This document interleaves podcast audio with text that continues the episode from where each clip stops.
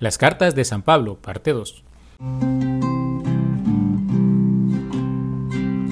Tu palabra me da vida, confío en ti, Señor.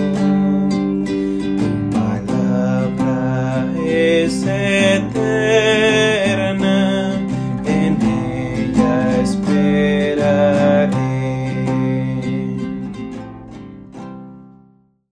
Continuamos queridos hermanos con nuestra profundización sobre la palabra de Dios y en esta ocasión continuamos con la segunda parte de esta entrega sobre las cartas paulinas.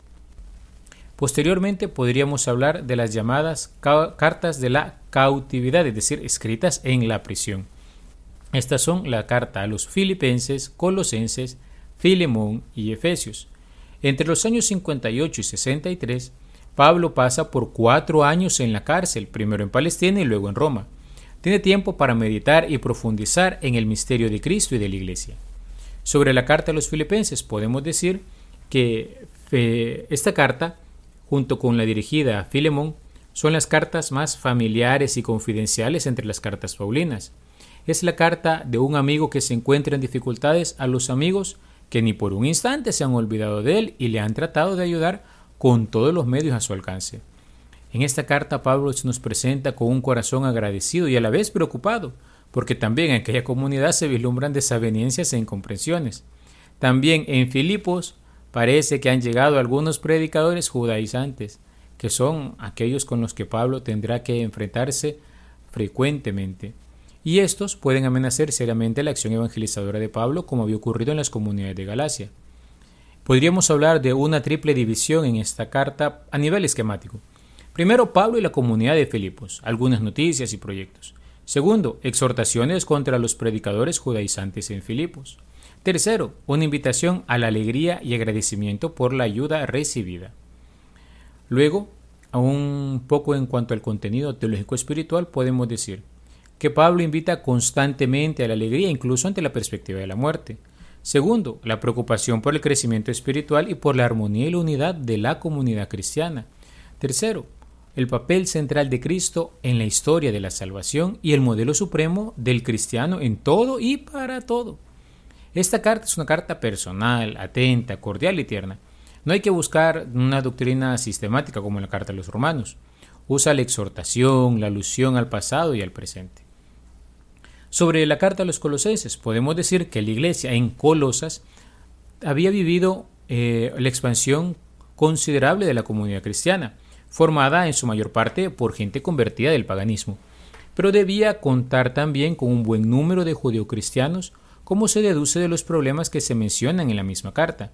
Entre los cristianos de Colosas había algunos que enseñaban errores gravemente peligrosos, donde se mezclaban elementos cristianos, judíos y paganos. ¿Cuáles eran estos errores? Primero, la tendencia judaizante que se vivía.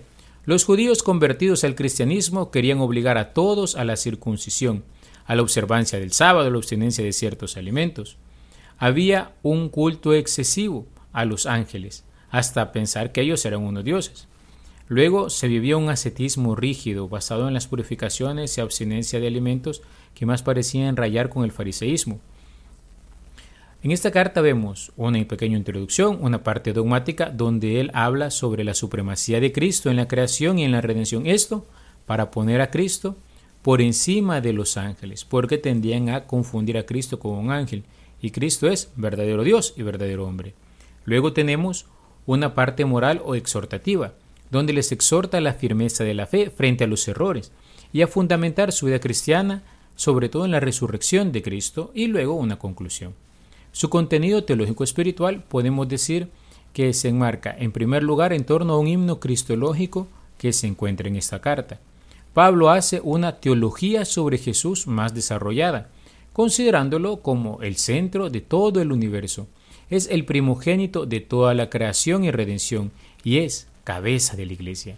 Es presentado como el Hijo del Amor y se reitera la relación entre él y todo, con evidente tono polémico contra el gnosticismo, que era una herejía que despreciaba el mundo material y lo atribuía a otro creador.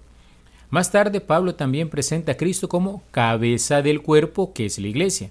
La iglesia, por tanto, es presentada como el cuerpo místico de Cristo.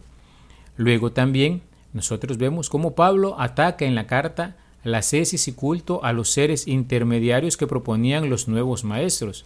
Estos esperan que ciertas prácticas les alcancen la salvación, pero Pablo dice bien claro que la salvación solo vendrá si estamos unidos a la cabeza que es Cristo. Como exigencia del bautismo y de la unión con Cristo cabeza, el cristiano bautizado tiene que ser un hombre nuevo y renunciar al hombre viejo para recobrar la imagen del Creador. Así, una tabla de moral familiar indica las obligaciones morales de cada miembro de la familia. En esta carta, San Pablo a nivel estilístico multiplica mucho los sinónimos, complementos que suceden en cascadas. Tiene un marcado vocabulario propio del apóstol, con terminología o categorías como el de cabeza, cuerpo, misterio, plenitud, sabiduría, riqueza, conocimiento, potencias cósmicas. Y en esto vemos que en el fondo se ve una marcada influencia de la literatura sapiencial. Luego tenemos la carta a Filemón, o algo breve sobre esta carta que también es muy breve. Filemón es un cristiano pudiente de Colosas, que ha sido ganado para el Evangelio por San Pablo, y a quien hace algún tiempo se le había fugado un esclavo que se llamaba Onésimo. Este esclavo estaba con Pablo, que desearía mantenerlo junto a sí. Sabe que le asisten razones para poderlo hacer, pero no quiere forzar la situación, sino que con gran delicadeza busca a mover a Filemón a que él mismo tome la decisión en sus manos. Le devuelve al esclavo, al que le hace portador de esta preciosa carta. Esta carta no tiene ningún esquema particular porque es muy breve. Pablo da gracias, intercede por Onésimo y se despide. Hasta ahí. Su contenido teológico espiritual, bueno, pues trata el tema de la esclavitud, que era aceptada en aquella sociedad grecorromana, pero que estaba abierta, pero que estaba en abierta contradicción con el mensaje de Cristo. Pablo no encara directamente el problema, se limita a exponer con maestría insuperable los principios cristianos que Filemón deberá también considerar y sacar sus propias conclusiones. La idea principal, ¿cuál es? Todos somos iguales ante Dios. Como es una carta breve, su estilo es muy sencillo y cordial. De hecho, es la carta más breve del Nuevo Testamento. Luego tenemos la carta a los Efesios, escrita alrededor del año 62-63. La iglesia en Éfeso era la iglesia en la capital de la provincia romana de Asia, por eso era sumamente importante. Estaba situada en la costa occidental de la península del Asia Menor. Su importante puerto y su numerosa población hacían de ella en tiempos de Pablo una ciudad muy floreciente. Esta carta estaba dirigida a cristianos de la segunda generación, los cuales han quedado deslumbrados por ciertas filosofías paganas y necesitan que alguien les ayude a profundizar en el misterio de Cristo. Hay divisiones, permisividades y mucha atracción del mundo pagano, algo parecido a nuestra época. Algún esquema y división. El saludo, la parte doctrinal, como siempre vemos, acerca de Cristo y su iglesia particularmente, y luego una parte moral y exhortativa, una invitación a la unidad y los deberes del propio Estado, y luego una conclusión. Sobre los temas teológicos doctrinales que podríamos ver en esta carta, ¿qué podríamos decir? Primero, la acción del Padre, del Hijo y del Espíritu Santo en el plan de salvación. El Padre nos elige para ser hijos suyos y el Hijo nos obtiene esta redención que nos hace capaces de entrar en relación con el Padre por el derramamiento de su sangre. El Espíritu Santo nos sella y es la garantía de nuestra herencia. El apóstol entona un himno sobre el plan salvador de Dios.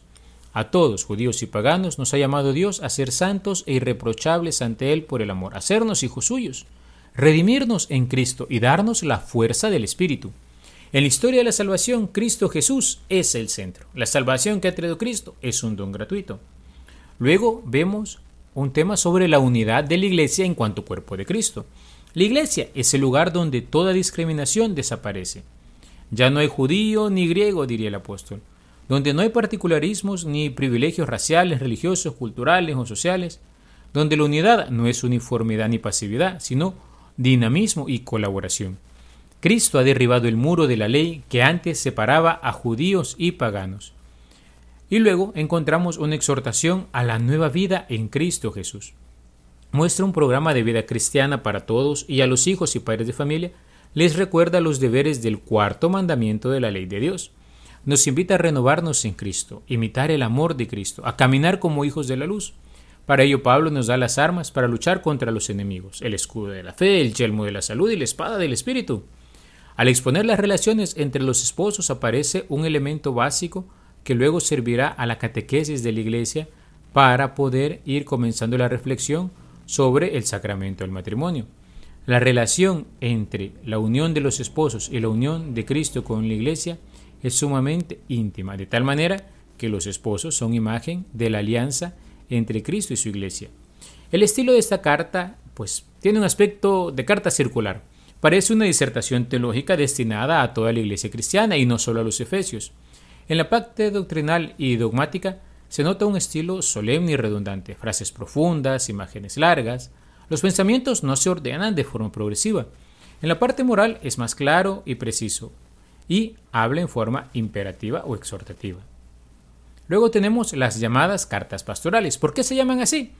Porque están dirigidas a dos grandes pastores, colaboradores de Pablo, Timoteo y Tito, y porque se ocupan de la función y norma de los pastores, es decir, de aquellos que mantienen la unidad y la fe dentro de una iglesia particular que comience a estructurarse. ¿Qué problemas tratan? Bueno, empiezan a hablar sobre los falsos doctores que practicaban y enseñaban doctrinas de carácter judaizante gnóstico, que debían suponer un grave peligro dada la insistencia con que las cartas lo mencionen. No aparece el fervor y el entusiasmo de los creyentes del tiempo de Pablo, sino que los cristianos parece que se han vuelto un tanto mediocres y conformistas. Se sentía también la necesidad de unos dirigentes de iglesias locales que asegurasen el depósito de la fe que ya Timoteo y Tito habían recibido de Pablo.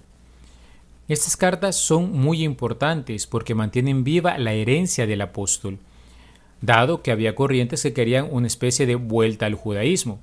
Defienden el carácter genuino del Evangelio para que no se diluyese en una especie de un intimismo esotérico y sectario que evadía los problemas del mundo en busca de pura interioridad espiritual en estas cartas encontramos unas pautas sobre la organización de la Iglesia, con las funciones de los varios ministerios. También se ven unas reglas claras de vida de fe para la comunidad. La fe verdadera es la que enseñaron los apóstoles y fue transmitida en los inicios. Los ministros deben mantener intacto el depósito de la fe recibido por los apóstoles. Los creyentes crecerán en la fe, no pronunciando discursos inútiles, sino guardando la unidad con los apóstoles y poniendo en práctica la bondad que Cristo enseñó. Algunos principios doctrinales. Cristo, en quien se hace visible el pan salvífico de Dios, es el único mediador universal. El nuevo nacimiento que comporta el bautismo no se debe a las obras, sino a la bondad de Dios. La Iglesia aparece como el nuevo pueblo de Dios, purificado por el sacrificio del Señor. La salvación por Cristo lleva consigo unas exigencias, ante todo, la fe, esperanza y caridad, fundamento de toda vida cristiana. Además, oración, espíritu de lucha, obediencia, paciencia, mansedumbre, pureza, fidelidad y otra serie de virtudes. Ya hablando, entrando en materia. Sobre la carta de Timoteo podemos decir que, en primer lugar, Timoteo era hijo de una judía y de un griego y fue el discípulo predilecto de Pablo de alguna manera. En esta carta aparece Pablo como el pastor que transmite normas que asegurasen la continuidad de las iglesias fundadas por él. No hay un esquema fijo en estas cartas, se trata de una serie de consejos y recomendaciones para que sea fiel a su misión de pastor. La primera carta nos habla sobre la organización de la comunidad, la forma de combatir los errores y la vida cristiana ordinaria de los fieles. La segunda carta nos habla de alguna manera desde la carta de San Pablo con consejos pastorales a Timoteo, mantenerse fiel al ministerio y conservar la sana doctrina. Esta carta parece más como un testamento de San Pablo antes de morir. Sobre la carta a Tito podemos decir, Tito era un griego, no circunciso. Lo había llevado Pablo en su viaje a Jerusalén, donde deseaba obtener la aprobación de los apóstoles para la libertad de los gentiles frente a la ley de Moisés. Parece que Pablo le encomendó a la iglesia de Creta y se supone que está al frente de ella cuando escribe la carta. Algunos temas que trata aquí San Pablo. La organización de la iglesia, la lucha contra los errores de los falsos maestros, la vida cristiana de los fieles, con consejos para ancianos, jóvenes y esclavos exhortaciones a la obediencia y la caridad. Algunos puntos doctrinales serán la muerte sacrificial de Cristo y su manifestación gloriosa al final de los tiempos, el amor de Dios a los hombres y su voluntad salvífica universal, la renovación por el Espíritu a través del bautismo y la acción transformadora de la gracia que nos constituye en herederos de la vida eterna. Así pues, queridos hermanos, terminamos la carta de San Pablo. Él ha sido un gran apóstol del Señor. Mucha de la teología que nosotros podemos ir estudiando hoy en día proviene de las cartas de este apóstol. Ahí encontramos los primeros reflexiones sopesadas acerca de diferentes puntos doctrinales. Pablo de Tarso ciertamente es un monumento a la gracia de Dios. Nos muestra cómo Dios no destruye la naturaleza humana, sino que la eleva y la transforma, respetando el temperamento propio y la idiosincrasia. Dios se sirvió de Pablo para sistematizar la doctrina de Cristo. Y esto es maravilloso, queridos hermanos. Cuánto bien hace el Señor con aquellos que se dejan trabajar por Él. Pues al contemplar estas cartas, queridos hermanos, y al tener esta visión de conjunto, podríamos decir, maravillémonos y démosle gracias a Dios por este gran apóstol, pero también descubramos las maravillas que Dios hace en aquellos que se disponen a entrar en su voluntad. Alabado sea Jesucristo, por siempre sea alabado.